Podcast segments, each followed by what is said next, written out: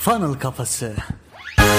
Merhabalar, merhabalar, merhabalar. Funnel Kafası podcast serisine hoş geldiniz. Ben Hasan. Ben Emre. Evet dostlar bu bölümde sizlere cebimizde 20 bin lira paramız olsa ve yeni bir iş kuracak olsak hangi süreçlerden geçeriz neler yaparız onları anlatmak istiyoruz. Öncelikle Emre abi bununla alakalı Seth Godin abimizin çok güzel bir röportajı var. Kendisi bu konu hakkında ne demiş? Oradan başlayalım. Evet. Seth Godin'e bizim de takip ettiğimiz Everyone Hates Marketers diye herkes pazarlamacılardan nefret eder. Ren kurucusu var. Louis Grenier mi artık nasıl okunuyorsa. O diyor ki ben bütün röportajlar böyle yaratıcı olmuyor. Ben yaratıcı bir soru sorayım. Diyor ki yeni bir iş kuracaksın. 1000 dolarım var. O 1000 dolar diyor. Biz 20 bin TL dedik.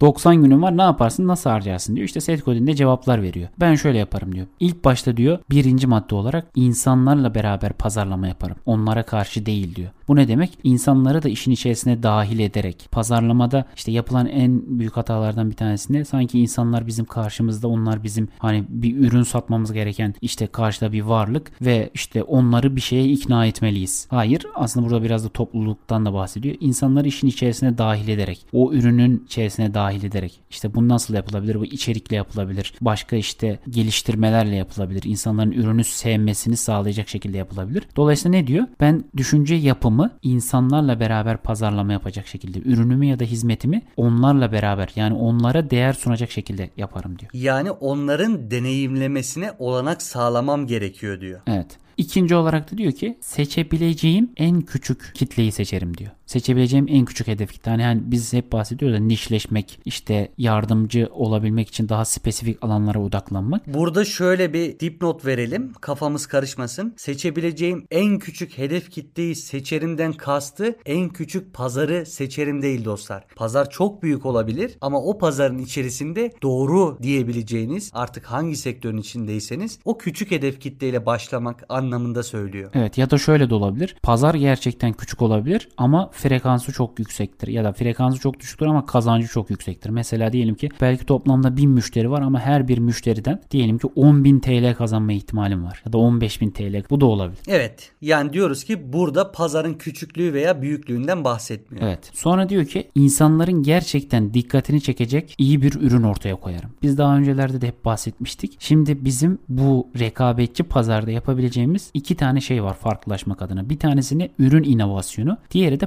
pazarlama inovasyonu. Yani ne yapacaksın? Ya ürününü insanlara wow işte bu ürün harikaymış, farklıymış, bu ürün benim işimi görebilir dedirtmen lazım. Ya da pazarlamaya yani adamlar senin reklamına, müşteriye hitap ediş şekline, toplulukla beraber hareket edişine, onlara sunduklarına, senin yazdığın metinlere bunlara ilgi duyar. Bunlar onları etkiler. Bu ikisinden birini yapman lazım. Sediko'da ben burada ürün tarafında dikkat çeken bir ürün üretirim demiş. Mesela dönüşümünü başlat aslında bir pazarlama inovasyonudur. En nihayetinde biz insanlara kitap özetleri sunuyoruz. Çıkışımız şöyle olsa kitap özeti sunuyorum sana. Al bu kitap özetlerini oku desek bu bir pazarlama inovasyonu olmaz. Ama biz ne yaptık? Yeni bir sen inşa et dedik. Dönüşümünü başlat dedik. Ve bunu neyle yapacaklar? Kitap özetlerini alarak yeni bir deneyim yaşamış oluyorlar ve bu da pazarlama inovasyonu için güzel bir örnek. Evet. Sonra da diyor ki dördüncü olarak da diyor güven bolluğu demiş o da. Yani insanların bana güvenmesini sağlarım. Yani bunu şey gibi sonsuz güven duymasını sağlarım diyebiliriz yani öyle çevireyim. Güven duymasını sağlarım. Bu nasıl? Şöyle düşünün. Ürünü mesela satın almadan önce deneyimlemesine imkan tanımak mesela. Bu bir güven opsiyonu aslında. Niye? Kardeşim sen bana para ödemeden önce al bir ürünü dene gibi yani. Ya da hizmeti sunmadan önce biz ne diyoruz hep değer merdivenin birinci basamağı. Ona ücretsiz bir değer sun. Değer sun ki o güveni inşa et. Mesela diyelim ki site hizmeti vereceksin. Önce siteyi bir analiz et mesela.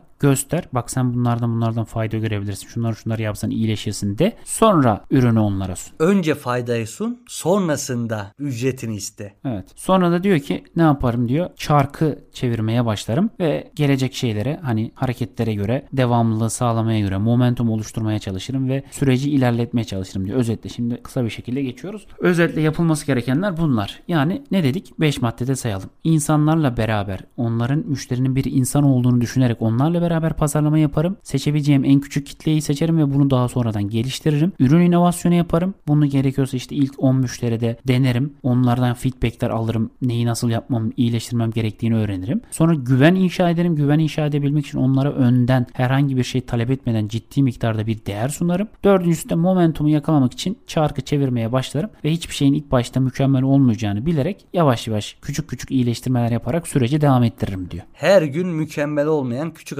adımlar atarak ilerlemeye devam ederim diyebiliriz aslında. Evet. Şimdi biz peki fal kafası mantalitesiyle Seth Godin buradan ne yapmış? Doğrudan bir üründen gitmiş. Biz bunu 20.000 TL dedik. 20.000 TL'n olsa ne yapardın? Biz daha doğrusu diyelim. Biz ne yapardık? Nasıl bir yapı izlerdik? Burada şöyle çerçevelendirelim olayı hepimizin daha rahat anlaması için. Biz danışmanlık veriyoruz. Bir danışmanlık firmasıyız. Aynı zamanda da bir eğitim firmasıyız. Danışmanlık tarafından olaya bakabiliriz. Her neyin danışmanı olursak olalım nihai hedefimiz karşımızdaki kişi veya firmanın ürün ya da hizmetini doğru hedef kitleye gösterip kaldıraç etkisini kullanarak maksimum faydayı sağlamaktır değil mi? Yani sen ne diyorsun? Birinci olarak ben diyorsun ürün seçmem danışmanlık mı seçerim diyorsun ya. Evet danışmanlıktan gidelim diyorum ben. Evet. Danışmanlık ya da biz ne yapalım o zaman ona? Şöyle diyelim. Aslında biz neyden gitmeyi tercih ederiz? Bir uzmanlıktan ya da tecrübe edinebileceğimiz, tecrübe öğrenebileceğimiz. Neden? Burada iki tür maliyet var aslında. Bir para maliyeti, iki zaman maliyeti. Evet para e, hemen şöyle itirazlar gelebilir. Ya 20 bin TL ne ki? 20 bin TL'ye çiğ köfte dükkanı açamazsın falan gibi itirazlar gelebilir. Ama illa bu parayı dediğim gibi yani bir ürün ortaya koymak, oluşturmak için kullanacağız gibi düşünmeyin. Hasan'ın dediği mesela gayet güzel. Bizim de yaptığımız. Ne yaparım? Ben bir uzmanlığın üzerine giderim. Gerekiyorsa onlarla alakalı eğitimler alırım. Dolayısıyla bir hizmet sektörünü seçerim ve oradan yoluma devam edebilirim. 20 bin TL de bu arada kurs için iyi bir miktar. Ve burada satacağımız sonuç şu. Bir kişi ya da firma sunduğu ürün ya da hizmetiyle tamamen farazi konuşuyorum. Ayda 10 birim kazanıyorsa sizin ona katacağınız değerle işte atıyorum 12 kazanacak, 15 kazanacak ya da 20 kazanacak. Bunun sonucunda da o kazandırdığınız meblağdan size pay verilecek. Yani şu an kurgulayacağımız olayın nihai sonucu aslında bu. Yani bunu nasıl yapabiliriz? Evet. Bunlardan yola çıkarak şöyle diyelim o zaman. Birinci madde ne yapardık? Hizmet ya da uzmanlığın ön plana çıkarılabileceği bir alanı seçerdik. İkinci madde olarak pazarda bu alanla hizmet verebileceğimiz insanlar, kurumlar, firmalar, şirketler bunları araştırırdık. Mesela Hasan ne dedi? Bizim de baştan başladığımız diyelim ki Facebook Instagram danışmanlığı. Ne yapardık? Giderdik firmalara Facebook Instagram danışmanlığı ile alakalı onlara nasıl değer sunabiliriz? Hasan'ın dediği gibi onların sonuç almasına bu danışmanlık nasıl katkı sunabilir? Buna bakabilirdik. Bu bu arada ne olabilir? Ne bileyim web sitesinin yeniden yapılması danışmanlığı olabilir. Google reklam danışmanlığı olabilir. SEO danışmanlığı olabilir. Ya da ne bileyim bir yazılımcısındır. Onların herhangi bir yazılımının iyileştirilmesi olabilir. Ya da ne bileyim grafik tasarımcısındır. Onların görsel yönünün iyileştirilmesi olabilir. Yani bir uzmanlığın üzerinden giderek firmalara spesifik anlamda değer sunmak. Burada şöyle bir araya gireyim Emre abi.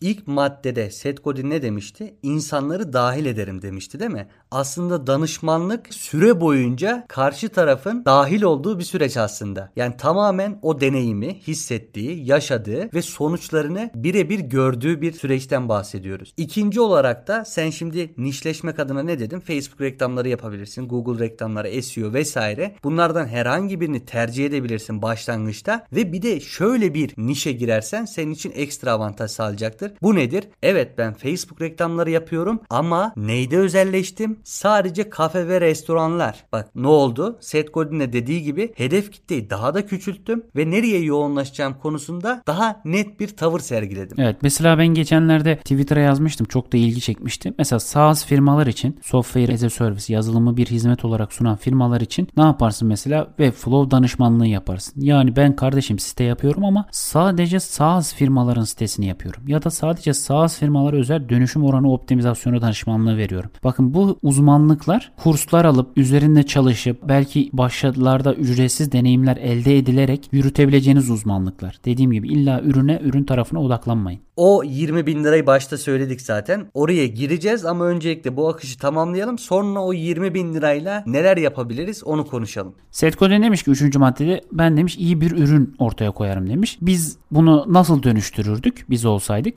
İyi bir ürün değil. Burada hizmet işi var sonuçta. İyi bir değer merdiveni yapısı ortaya koyardık. Aslında bu da hani kendi ürün ya da hizmetini gösterebilmenin yollarından bir tanesi. İyi bir değer merdiveni yapısı kurup müşteriye başta ona değer katacağımızı hissettirerek ne yaparız? İşte bu ücretsiz birebir danışmanlık ne bileyim web sitesinin ücretsiz analizi olabilir ya da ne bileyim web sitesinin landing page'inin ücretsiz yeniden yapılması olabilir. SEO teknik analizi olabilir vesaire vesaire çoğaltabiliriz. Bu basamakla yani ilk basamakla aslında onlara nasıl bir hizmet sunabileceğimizi gösterirdik. Bu şu açıdan da çok önemli. Biliyorsunuz ki biz kadın erkek ilişkilerini ticareti çok benzetiyoruz ve oradan da örnekler veriyoruz. Neticesinde yeni başladığımız bir iş işte SEO'yu bilmemiz, Google reklamlarını, Facebook reklamlarını bunların hepsini biliyor olsak bile bizi ilk defa tanıyacak bir kişi ya da firmayla çalışırken öncelikle tekil bir şekilde sunum yapmamız lazım ve onunla başlamalıyız. Facebook reklamlarında biz ona verim aldırırsak bizden Google reklamlarını almak için de iştahlı olacaktır bu insan. Bunu şöyle örneklendirelim ikili ilişkilerden. Yeni biriyle tanıştığınız zaman hafif hafif adımlarla gidersiniz değil mi? Onu tanırsınız. Şimdi ben bütün hizmetlerimi sunmak istiyorum ama kimse almıyor demek şununla eşdeğer. Yeni tanıştığım bir insana, bir kadına veya erkeğe ben seni seviyorum, benimle evlenir misin demek. Bunun gibi sana ne diyecek? Hayır diyecek tabii ki. O yüzden yavaş yavaş bu süreçlerin ve değer merdivenine uygun şekilde işlemesi gerekiyor. Evet kesinlikle. Şimdi dördüncü olarak Seth Godin burada şey demiş. Biz birleştirdik aslında bunların ikisini. Yani bizim kafamızda bunların ikisi bütünleşik olarak yer aldı. Seth Godin ne diyor? Normalde işte bir güven, sonsuz bir güven duyabilmesi için önden değer sunarım dedi. Biz zaten iyi bir ürün oluşturmayla bu değer sunmayı aslında değer merdiveniyle birleştirmiş olduk. Dördüncü olarak da Seth Godin diyor ki momentum başlatırdım, çarkı çevirirdim ve iyileştirirdim diyor. Burada biz ne yapardık? Kendi hikayelerimizde de bundan bahsettik aslında. Önce yapabiliyorsak bir elimizde zaten sermaye var. Belki bu sermaye bizim bir süre yaşamamıza da hani kendimizi idare etmemize de yetebilir. Yapabiliyorsak ilk firmadan testimonial çıkartabilmek için, başarımızı gösterebilmek için firmaya değer kattığımızı düşük ücretle ya da ne bileyim belki ücretsiz illa böyle yapılması gerektiği için söylemiyorum. Hizmet verir ve oradan bir başarı hikayesi, bir testimonial çıkartırdık ki bir sonraki işlerimiz için insanların bize güvenebilmesinin biraz daha önünü açalım, kapılarını aralayalım. Desinler ki evet bu bu firmaya hizmet vermiş ve böyle bir değer sunmuş. Emre abi bu tarz bir iş akışında yani danışmanlık iş akışında yeni başlanıyorsa ben kesinlikle ücretsiz bir şekilde hizmet verilmesi taraftarıyım. Çünkü eğitimler alıyorsun tamam teoriye çok hakimsin ama pratik teoriyle eş zamanlı işlemiyor. Onun çok daha farklı dinamikleri var. Eğer sen bir ücret talep edip başlarsan ve orada hatalar yaparsan bu seni de geriye götürebilir ve ilk işinde kötü bir social proof'la da karşılaşabilirsin. Yani demoralize olma ihtimalin çok yüksek. Ama ücretsiz bir şekilde değer sunmak istersen bu ne demek oluyor? Karşı taraf seni maksimum seviyede tolere edebilir anlamına geliyor. Hani sana bir ücret ödemeyeceği için sen orada hatalar da yapsan, denemeler de yapsan, yaptığın denemeler başarısız da olsa karşı taraf sana ya işte sen bunu yapamıyorsun, bu nasıl şöyle oldu demiyor. Evet ben bir ücret vermiyorum. Bu büyük bir kriter. Senin öğrendiğin de zaten bildiği için onun için herhangi bir problem olmuyor. O yüzden ücretsiz başlarsanız hem siz de daha cesur olabilirsiniz. Çünkü danışmanlığın ilk zamanlarında çok kritiktir. Aklınıza bir şey gelir. Bir sürü şey öğrenmişsinizdir. Ya ben bunu uygulamak istiyorum ama cesaret edemiyorum. Ya başarısız olursa ikinci kurşunun yok sıkmak için. Ama ücretsiz başladığın için daha cesur olup onu deneyebilirsin. Başarısız mı oldu? Başka bir şey dene. Herhangi bir problemle karşılaşmazsın. Evet ya da illa dediğimiz gibi yani danışmanlık diye kısıtlamayın. Mesela ne bileyim internet sitesi yapıyorsun. Bu da ürünleştirilmiş bir hizmet gibi düşünün. Birine internet sitesi yapıyorsun. Yine birininkini ücretsiz yapman demek sana aslında belli bir alan açıyor Hasan'ın söylediği gibi. Bu açılan alanı ilk başta iyi değerlendirebilmek. Yani zamanla parayı takas ederek aslında. Para almıyorsun ama zamanını sarf ediyorsun. Takas ederek aslında öğrenmenin kapılarını aralıyorsun. Evet. Bence çok güzel bir akışla bahsettik. Şu ön yargıyı kırmanın da gerekli olduğunu düşünüyorum. Yani illa benim 20 bin TL'm var ben bir ürün üretmeliyim ortaya bir ürün koymalıyım. Evet ürün güzel bir şey. Yani ürün fiziksel bir ürün ortaya koymak güzel bir şey ama illa her elinizdeki sermayeyi fiziksel ürüne harcayacaksınız ya da bunu fiziksel bir ürünle bir işe dönüştüreceksiniz diye bir şey yok. Sayısız metot sayısız yol var. Bu açıdan açık zihinli olup yani başka alternatif neler olabilir neler yapılabilir bunları düşünmek lazım. Bizim bahsettiğimiz bu işin uzmanlık tarafıydı. Yani sermaye sermayesi sadece kurs alarak başlanabilir tarafıydı. Dolayısıyla burada açık kapıları ya da işte hayal gücünüzü kullanarak daha neler yapılabilir iyi düşünmek lazım. Tabi burada sermayeye çok takılmamak gerekiyor. Emre abi de ben de bu işe sıfır sermaye ile başladık. Sermayeli bir iş yapacak dahi olsak bunun büyük çoğunluğunu biz yine eğitime harcardık. Emre abi konuşmanın başında söylemişti. Kendi yaşamını sağlayabilecek kadar bir ücreti bırakmak. Atıyorum şu an tamamen yine farazi konuşuyorum. Aylık geçimim için bana 5000 lira yeterli mi? Cebimde de 20 bin lira var. 4 ay bana yetecek bir param var benim. Ne yapıyorum? İşte 5000 lirasıyla eğitim alıyorum. Sonra diyorum ki kendime bak 5000 lira eğitime verdim. Şu an 15 bin lira param kaldı. 15 bin lira ne demek? 3 ay demek. Ben bir ay boyunca hiçbir şey yapmayacağım. Bu eğitimi tüketeceğim ve tüm parametreleriyle her bir adımına hakim olacağım. Ne oldu? Kafam aslında çok rahatlamadı mı? Senin şu an bu söylediğimde kafan rahatladı değil mi Emre abi? Benim bir ay daha geçinecek param var ve ben full odağımı buraya yönlendirmek istiyorum. Evet. Ya işte bu farklı şekillerde düşünme yapısı çok önemli gerçekten. Böyle bir yapıyla düşünebilmek bize işte sanki uzmanlık falan gibi böyle şeyler daha sanki uzak gibi geliyor. Ama yapılabilir. Yani Upwork'te de bu arada benzer şekilde senin söylediğin gibi yapanlar var yani. Adam Upwork'e odaklanıyor mesela. Upwork'te profilini geliştirmeye odaklanıyor. İşte başka şeylere odaklanıyor. Bir yandan para kazanırken ya da parayla geçinmeye çalışırken 2-3 ayda Upwork'te iyi bir gelişme kaydediyor ve oradan para kazanmaya başlıyor uzmanlığı üzerinden mesela. Aynen öyle Emre abi. Konuyu funnel kafası tarafından anlattığımızı düşünüyoruz. Eğer bu konu hakkında kafanıza takılan herhangi bir soru olursa bize sormaktan çekinmeyin. Siz sorun ki kafanıza takılan bir şeyler varsa sonraki podcastlerde onlara da değinelim. Gerekiyorsa bu konuyu daha da detaylandıralım. Eğer bana ulaşmak isterseniz Instagram ve Twitter üzerinden Hasan 2N ile Bolukbaz ulaşabilirsiniz. Sorularınız varsa sorabilirsiniz. Bana da özellikle Twitter üzerinden ED Doğaner yazarak ulaşabilirsiniz. O zaman ne diyoruz Emre abi? Funnel kafasından uzak kalmayın. Ve unutmayın bu hayatta hepimiz birer satıcıyız. Kendinize iyi bakın.